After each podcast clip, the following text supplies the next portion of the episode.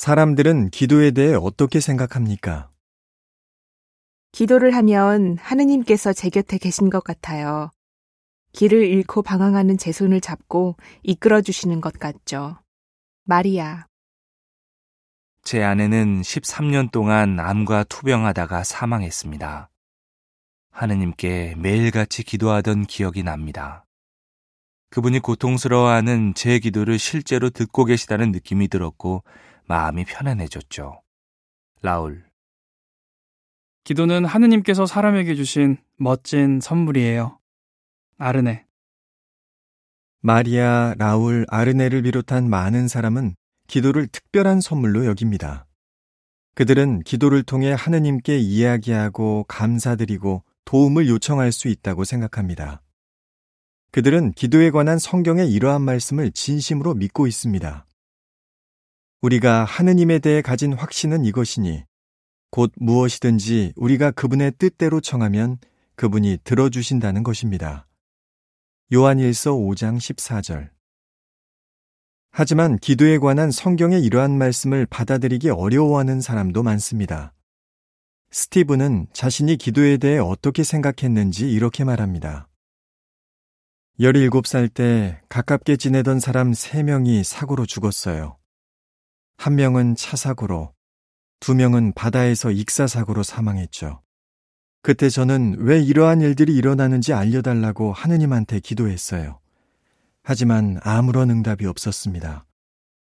그래서 기도가 무슨 소용이야 하고 생각했죠. 많은 사람은 이처럼 기도를 해도 아무런 응답이 없는 것 같아 보이기 때문에 기도를 하는 것이 도대체 무슨 의미가 있는지 의문을 갖습니다. 사람들이 기도가 도움이 되지 않는다고 생각하는 다른 이유들도 있습니다.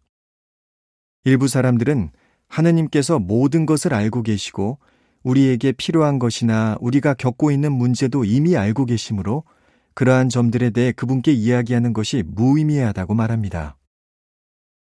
또 어떤 사람들은 자신이 과거에 저지른 잘못 때문에 하느님께서 자신의 기도를 듣고 싶어 하지 않으실 것이라고 생각합니다.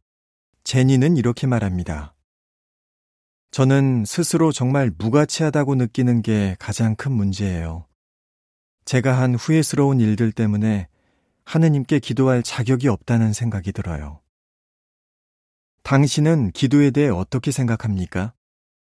혹시 앞에서 나온 것과 비슷한 의문이나 염려가 있습니까? 그렇다면 성경에서 만족스러운 답을 찾을 수 있다는 사실에서 위로를 얻을 수 있습니다.